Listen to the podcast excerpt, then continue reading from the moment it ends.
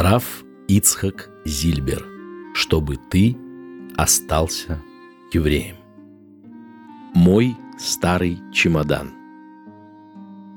Есть у меня чемодан, который я люблю держать под рукой, сидя за столом в Пурим и на пасхальном седере. С этим необыкновенным чемоданом трижды происходили чудеса. Начнем с того, что чемодан краденый. То есть как краденый? В лагере, где я находился, имелось мебельное производство. Естественно, заключенные крали фанеру. А из фанеры делали чемоданы. Но выходя на свободу, это государственное имущество они должны были оставлять за проволокой. Один такой оставленный чемодан достался мне, и я держал в нем свои вещи. В конце февраля группу заключенных, и меня в том числе, переводили в другой лагерь. День отъезда объявили неожиданно, собраться надо было немедленно. Я оказался перед сложной проблемой. Как перенести в новый лагерь мое тайное имущество? Тфилин, Мишнайот, Пасхальную Агаду, Танах, на котором я написал слова из Таилим «Если бы не Тора твоя, мое утешение, я бы пропал в беде». Как? Потом, после лагеря, я эту книгу отдал одному еврею, который от нечего делать изучал ислам. Не знал человек, что изучать надо. Страшно даже подумать, что будет, если, не дай бог, найдут. Я уж не говорю об обвинениях в контрреволюции.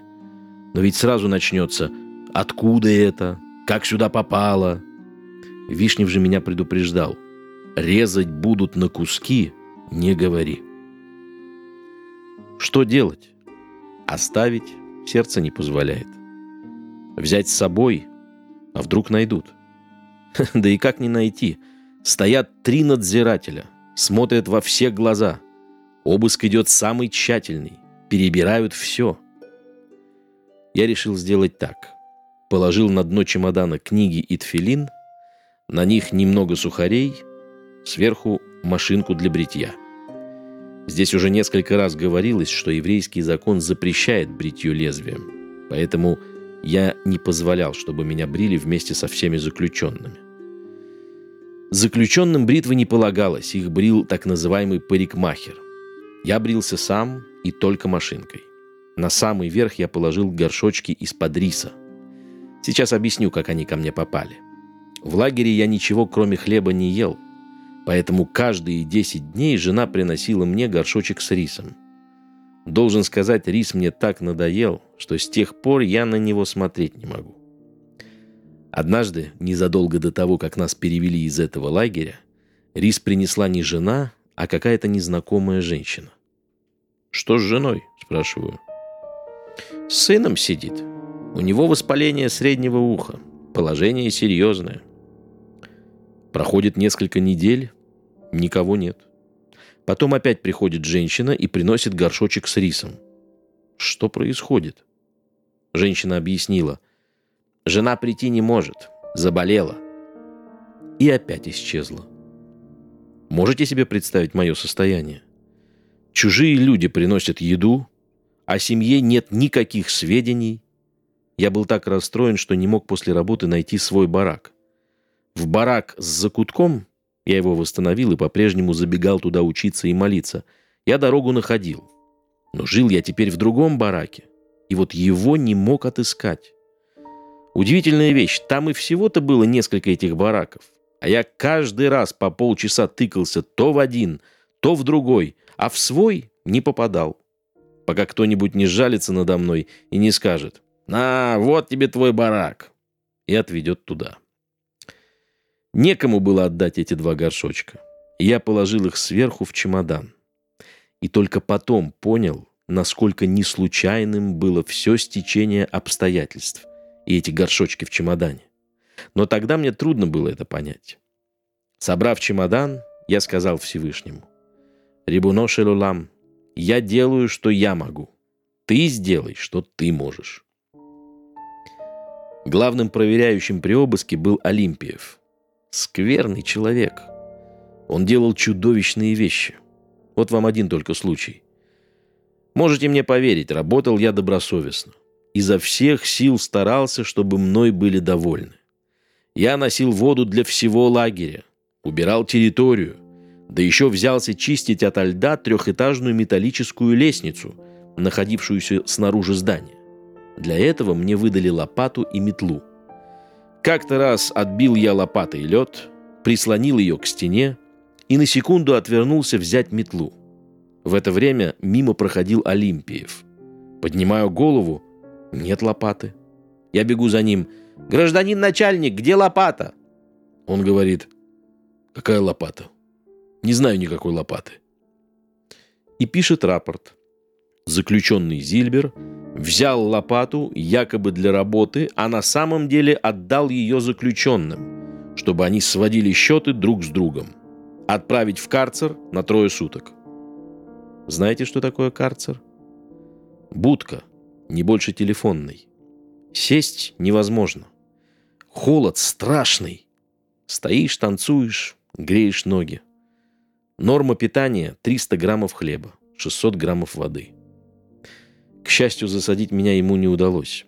Я сперва не знал, почему. Вижу только приказ отдан, а в карцер не забирают. Потом выяснилось. Начальник санчасти воспротивился. «Кто будет носить воду, пока найдут людей?» Действительно, сразу такого дурака не найдешь. Понятно теперь, что за человек был этот Олимпиев. И как раз он руководил обыском. 27 февраля, в пятницу, за неделю до суда над врачами, в 2 часа дня нас выгнали на улицу и держали на морозе до пяти.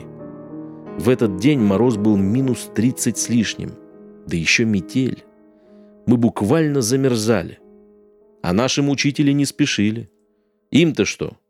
Они заходили в помещение, пили чай, грелись, отдыхали. Подошла моя очередь на проверку. Олимпиев неподалеку проверяет чьи-то вещи, остальные открывают мой чемодан. В глаза им сразу бросаются два горшка.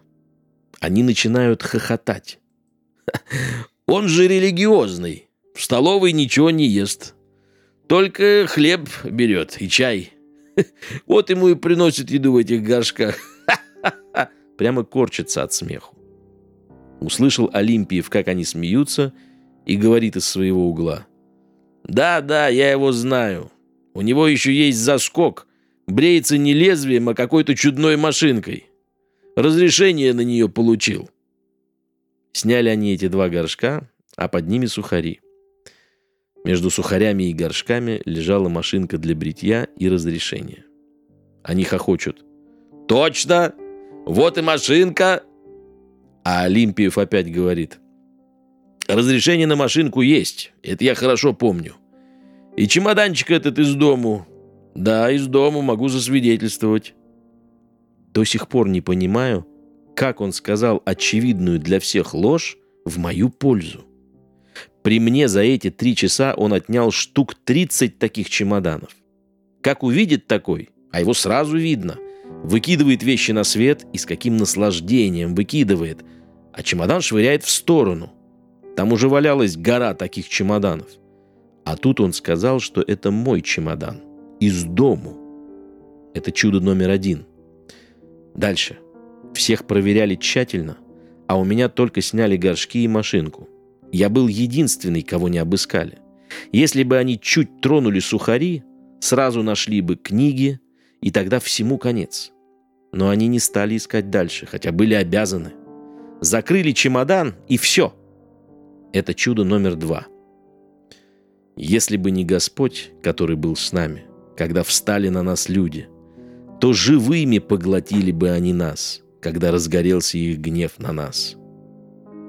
Солнце уже заходило, наступала суббота, нести чемодан я не мог и договорился с заключенным Исаевым, что он отнесет мой чемодан в другой лагерь. Пурим 53-го. Мы прибыли на новое место вечером в пятницу. Суббота пришлась на 13 Адара, 28 февраля.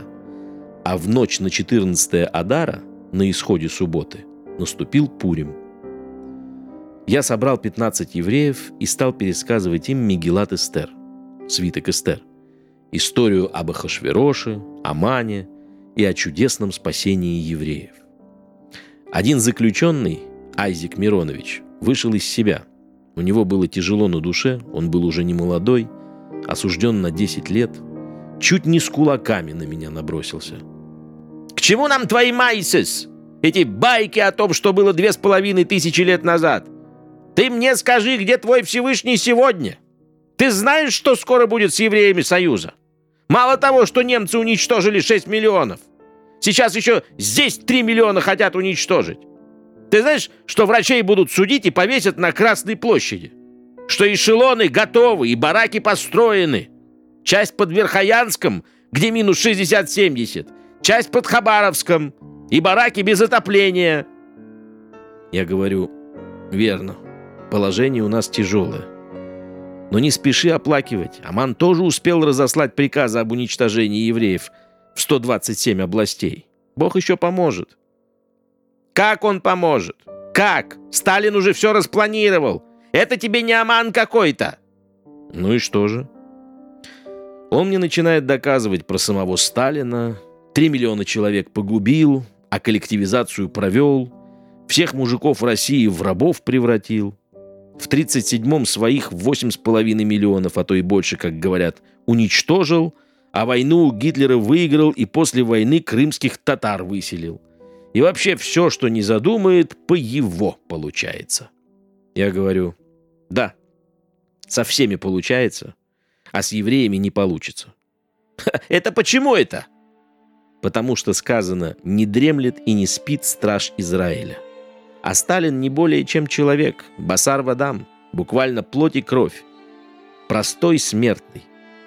Он крепок, как железо, несмотря на свои 73. Никто не может знать, что будет с Басар Вадам через полчаса. Айзек Миронович рассердился и убежал.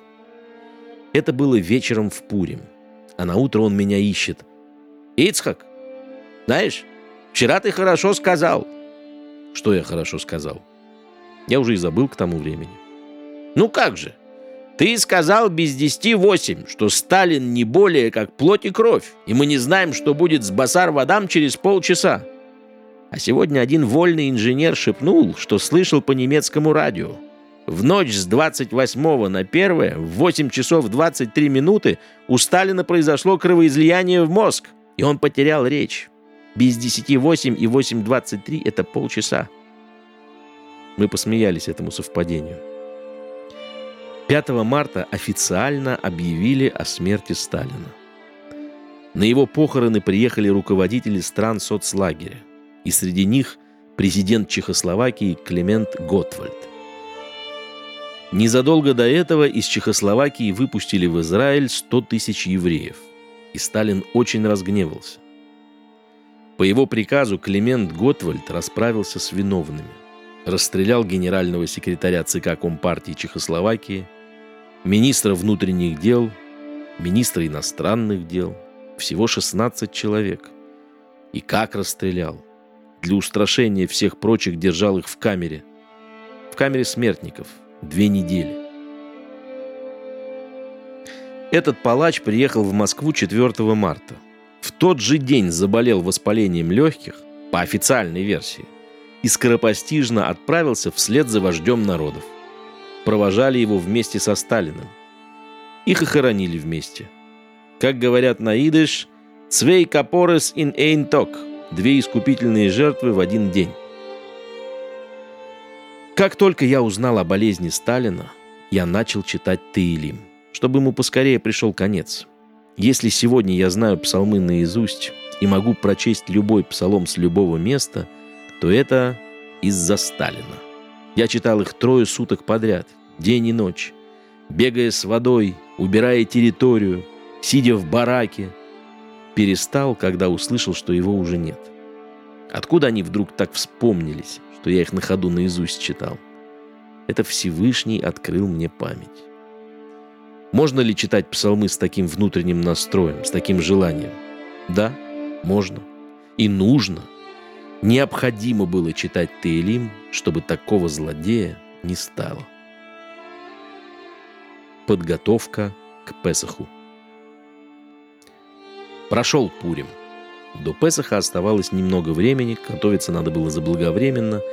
Как-то меня спросили, Вы, наверное, готовились к Песоху с особым чувством. Ждали перемен, ведь Сталин умер. Перемен ждал. Я всегда ждал избавления. Машеха я ждал. Каждый день. А про Сталина после его смерти и не говорил, и не думал. Я говорил евреям в лагере.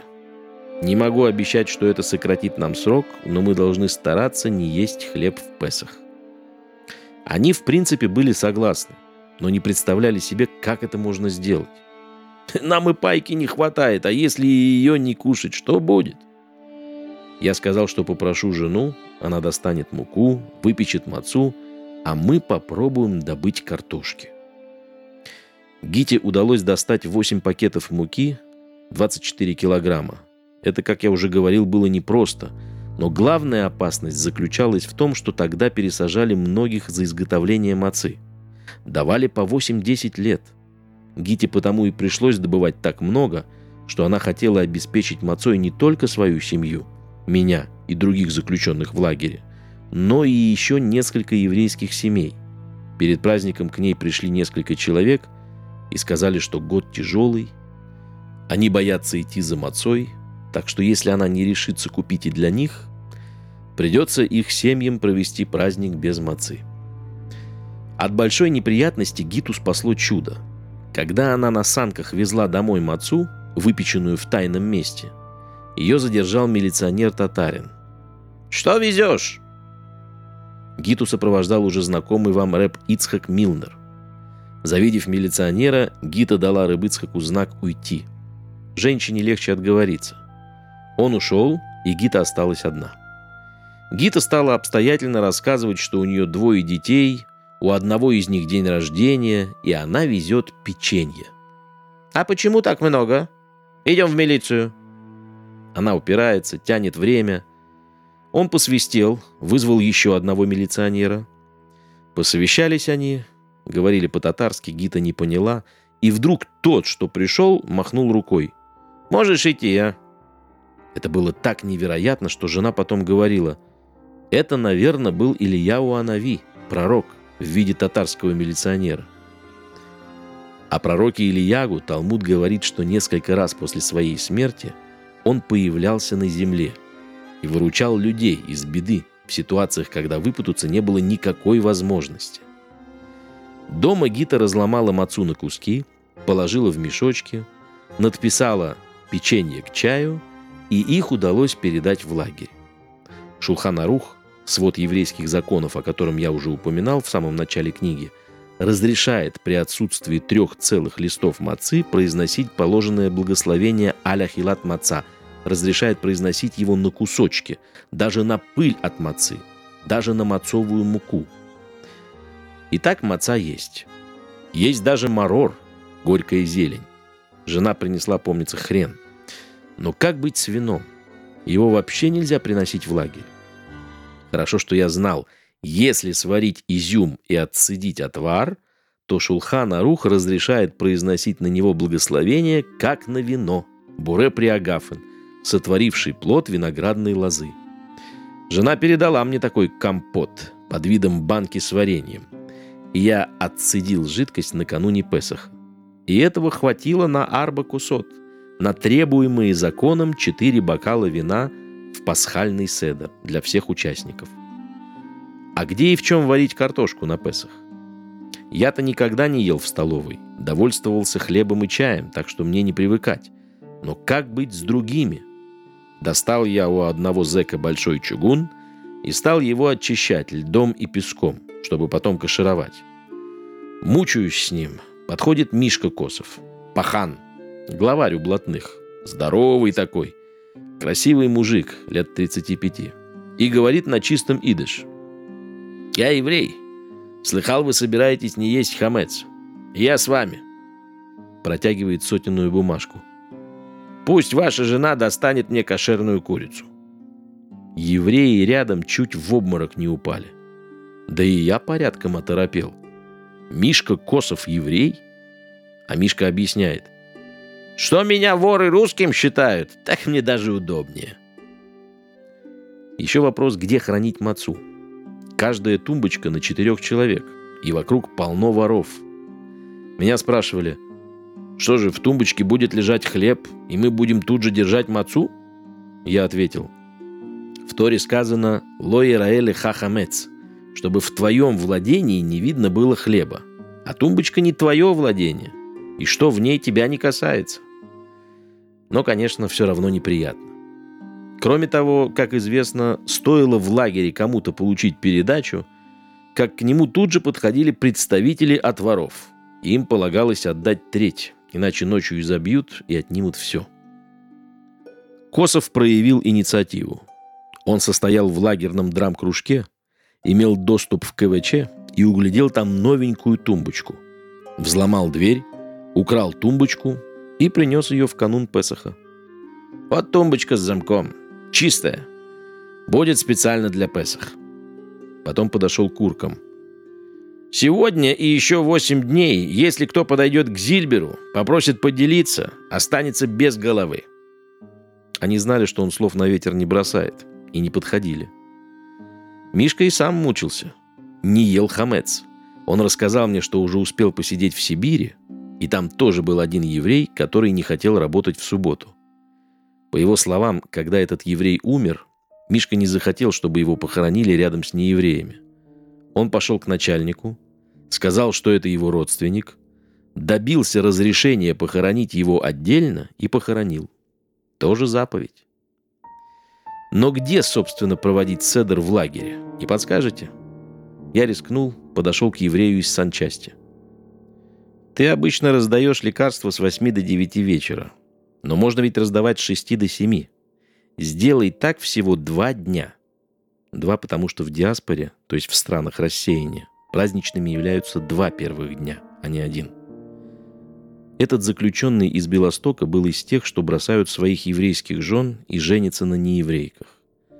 Но вот любопытно, войдя в санчасть, я услышал, как он, делая что-то, напевает «איך האָב צו דיר קיין טענות ניט». גאָט און זײַן משפּט איז גערעכט. У меня нет никаких обид на тебя. Бог и его суд справедливы. Помнил, значит, все-таки, что он еврей. Он меня послушал. На два вечера освободил санчасть. Сидел с нами и ел мацу. Лагерный Седер Песах. Накануне Песаха есть хлеб прекращают уже с утра. И к вечеру мы были страшно голодны. Но вот в восемь я отправился в коптерку за мацой. Хранить мацу в бараке я не решался, боясь кражи. Ведь Мишкино предупреждение касалось только дележа посылок. Уберечься же от воровства было невозможно. Работавший в коптерке заключенный, биолог по профессии, бывший сотрудник и друг знаменитого Мичурина – относился ко мне с полным доверием. Ни разу за два года не попросил расписаться в ведомости сдачи получения. Я просто сдавал и забирал свои вещи. А тут случилось непредвиденное. Он вдруг потребовал. «Распишись!» Я удивился. «Что случилось?» А он. «Не подпишешь, не получишь». А ночь Песаха уже началась. Писать нельзя. Промучился я с ним больше часа. Распишись, и все. До сих пор не понимаю причины. Испытание свыше. С большим трудом я уговорил его отдать Мацу без подписи. И вот вечером в Песах мы вошли в санчасть. Мы сидели за столом, как цари. Пили вино, ели мацу и читали о году, которую принес порторг Вишнев. Нас было столько человек, сколько могло вместиться – Кажется, 12. Я пригласил самых близких. А как быть с остальными? Я дал мацы, посоветовал собраться в одной камере, научил говорить кидуш. Перед праздником ко мне пришли несколько человек. Я и не знал, что они евреи. И попросили, дайте нам кизайт мацы. Один из них сказал, что сидит давно, с войны. Он был капо в гетто, может быть, в концлагере. Он признался, что уже 20 лет не ел мацы. Дали им по кусочку мацы. Так что у всех был кошерный седер. Я объяснил им, что в ночь седера надо вспомнить хотя бы три основные вещи, о которых в Агаде сказано Кто не растолковал три вещи – Песах, Маца, Марор – не выполнил обязанности. То есть на Седере надо рассказать, почему мы приносили пасхальную жертву, почему едим мацу и почему едим горькую зелень. Песах на иврите значит «перескочил». Казня первенцев Бог миновал, перескочил дома евреев и поразил только дома египтян. Маца – пресный хлеб. Если сначала фараон отвергал требования Маше и не давал евреям разрешения на выезд, то во время десятой казни, в ужасе перед происходящим, он торопил их уйти. Только евреи замесили тесто, чтобы испечь хлеб в дорогу, как им пришлось уходить. Тесто и подняться не успело. Маца напоминает нам, как фараон резко изменил позицию и в страхе подчинился воле Всевышнего. Марор, горькая зелень, напоминает о горечи жизни в египетском рабстве. Заповедь требует, чтобы об этих трех вещах говорили, сидя удобно, облокотясь, как бы добавит свободным людям. Так все и сделали. Эту ночь мне не забыть. Мишка Косов сидел с нами в санчасти, пил четыре бокала. Мишка был в восторге от нашего вина. Ел мацу, и все смеялись. Мишка Косов стал евреем. Пасхальная кухня. Еще до начала Песаха надо было решить, где и как готовить пищу. Песах – праздник весенний, и к этому времени в лагере уже перестали топить. Топили только в нашем бараке. Но изверг и стопник даже мимо пройти не давал.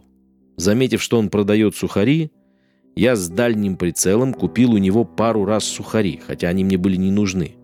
На третий раз не доплатил и пришел отдать деньги, когда он топил – дал ему попробовать немножко мацы и после уже свободно заходил к нему и варил. Невероятно, но только в этом блоке топили до конца Песаха. Так как я не раз ходил перед субботой по людям договариваться насчет воды, у меня появилось немало знакомых среди уголовных. Я даже научился их языку и песням. Я пою их в Пурим и в ночь Седера. Я условился, что они попросят с воли сырую картошку. Свой посылочный лимит я уже израсходовал. И вот каждый день в 5 утра я чистил и варил картошку. В 6 всех выгоняли на работу, и надо было успеть к этому часу сварить. Без соли, без ничего, одна картошка. Заключенные, если я успевал сварить, ели. Не успевал, уходили без еды. Честно держались. Приходили в обед. Если у меня была картошка, то большинство оставались и ели. А если не было, то некоторые уходили в столовую. Я их очень просил, чтобы они не ели в столовой ячменную кашу, а только картошку. И так мы дотянули до конца Песаха. Первый день Песах. Стою, варю картошку и смотрю, чтобы никто до нее не дотронулся. Тут же два удмурта, те самые головорезы, варят лапшу. Ну, будто нарочно. Однако по закону, если кашер и трефа варятся рядом – то это еще ничего. Только вдруг Удмурт, перемешивая ложкой свою лапшу, сунул эту ложку в мою кастрюлю с картошкой. Представляете? Что делать с картошкой? И что делать с горшком? Кашировать в Песах нельзя. Я ломал себе голову, и меня опять выручило знание Шулхана Руха. Есть закон, по которому при полном отсутствии других возможностей поддержать существование – можно съесть такую картошку и можно готовить в такой посуде. Сам я уже картошку до конца Песаха не ел, но всем варил и ничего не сказал. Зачем говорить? Им это не поможет. Пока они не знают, ответственность за все лежит на мне. Потом, когда я вышел, я спросил у двух больших раввинов, и они сказали, что я правильно сделал. Но тогда... Я тоже не голодал. Немного воды, немного мацы. Глядя назад, с трудом верю, что все это было со мной, и я цел и невредим. Каждый день я искал картошку. Это было мучение.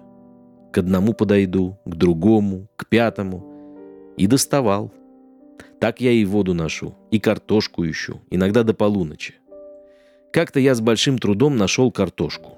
Сварил. Несу горшок. Весна, таять начинает все кругом.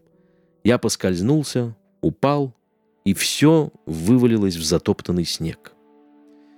Собрал я картошку, очистил от снега и положил в горшок. Говорить, что упало в снег или нет.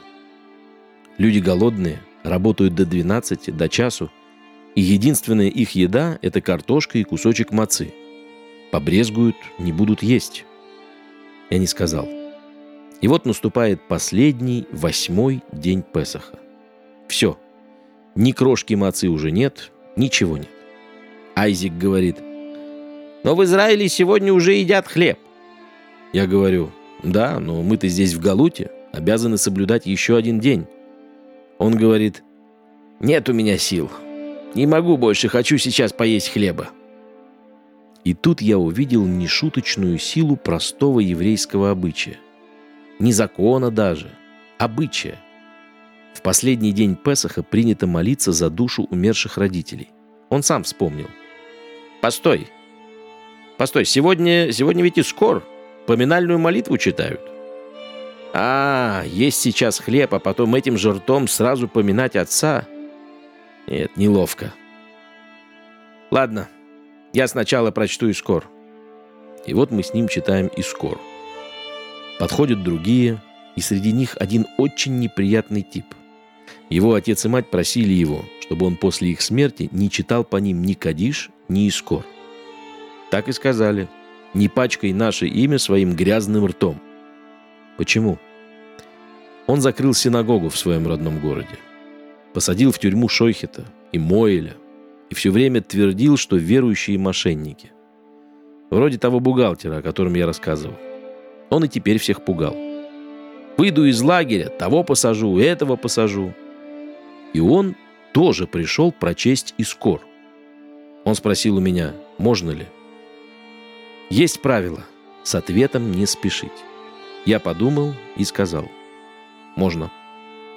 Потом он меня спрашивает – а можно сегодня есть селедку и сливочное масло? Я смеюсь. Где? Здесь или в Израиле? Здесь это самое кошерное, что только может быть. В Израиле я, может быть, еще стал бы разбираться, что за селедка, где масло лежало. А тут безо всяких. А почему ты спрашиваешь? Он говорит, ну я получил посылку из дома. Селедку и сливочное масло.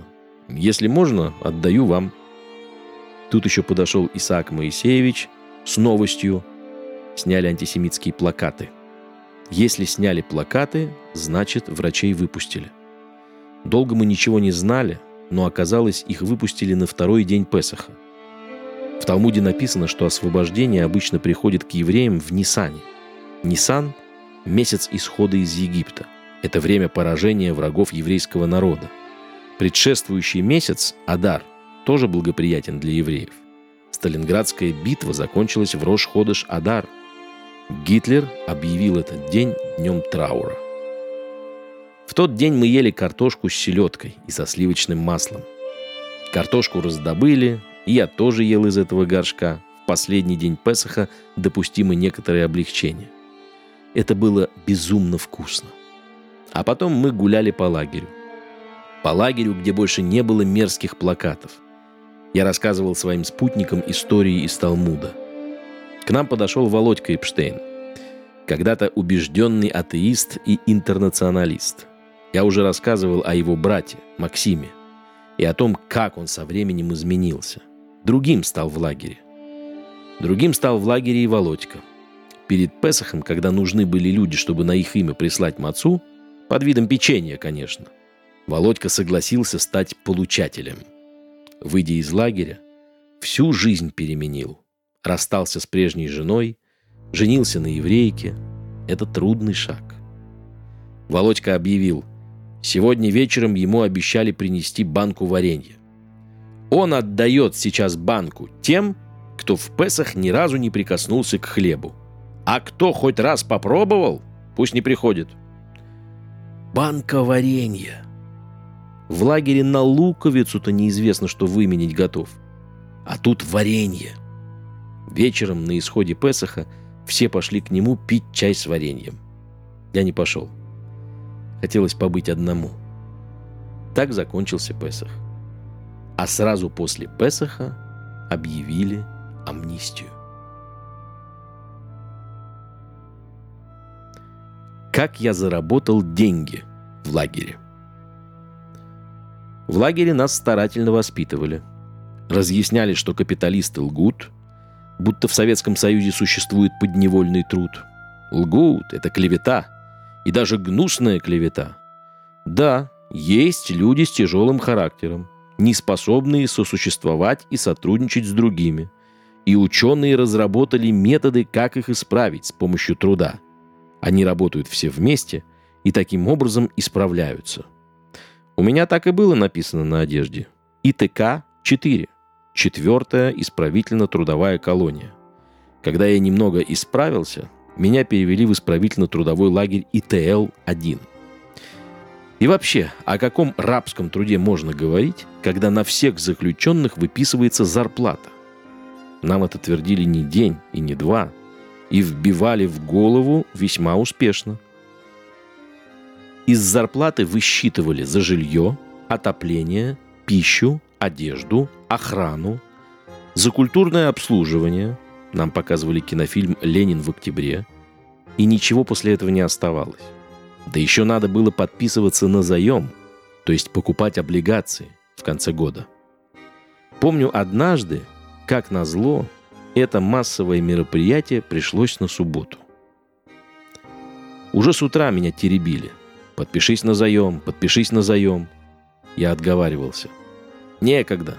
Воды нет, бегу за водой. И убегал, будто бы к реке. С каждым разом находить предлоги было все труднее. А не появляться на улице я не мог. Считался на работе. Оставалось уже совсем немного. Дотянуть до половины шестого. Там был один капитан, заместитель начальника лагеря. Он заметил, как меня теребили, а я выкручивался. И, очевидно, понял причину. Часов около четырех он не выдержал, останавливает меня. «Ну, Зильбер, подписался на заем?» Я говорю, «Нет». Он как хлопнет меня по плечу. «Молодец!» Как-то я пошел в бухгалтерию и попросил показать мне ведомость. И правда, зарплату на меня выписывают. Однако в итоге, после вычетов, остается ноль.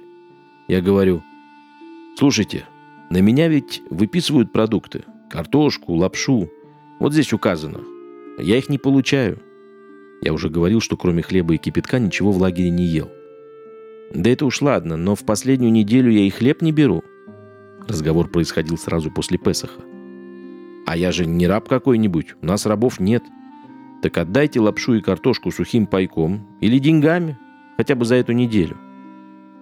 Это было что-то новенькое. Такого еще никто не предлагал. Девушки в бухгалтерии, конечно, сказали, что это не в их компетенции. Надо обращаться выше. У тех, кто выше, свои отработанные методы – Иди к тому, иди к этому, иди к третьему. Мне терять нечего. Я пошел. Сколько я по инстанциям ходил, как вы думаете? 35 раз. К замначальника, к начальнику, к начальнику над начальником и так далее. Надо было еще поймать момент, когда они появлялись в лагере. Три-четыре месяца ходил. Я не отстал и перед выходом из лагеря получил 300 рублей. Принес их домой. Это было все равно, как из этой каменной плитки, на которой я стою, добыть мед. Из плитки даже вероятнее. Учтите, в 53-м хлеб стоил 75 копеек, так что деньги были немалые. Пригодились. Только по возвращении из лагеря, в нормальной обстановке, я понял, до чего изголодался. Я накинулся на сахар, как пьяница на спиртное. За продуктами у нас ходила и в очередях стояла Маша.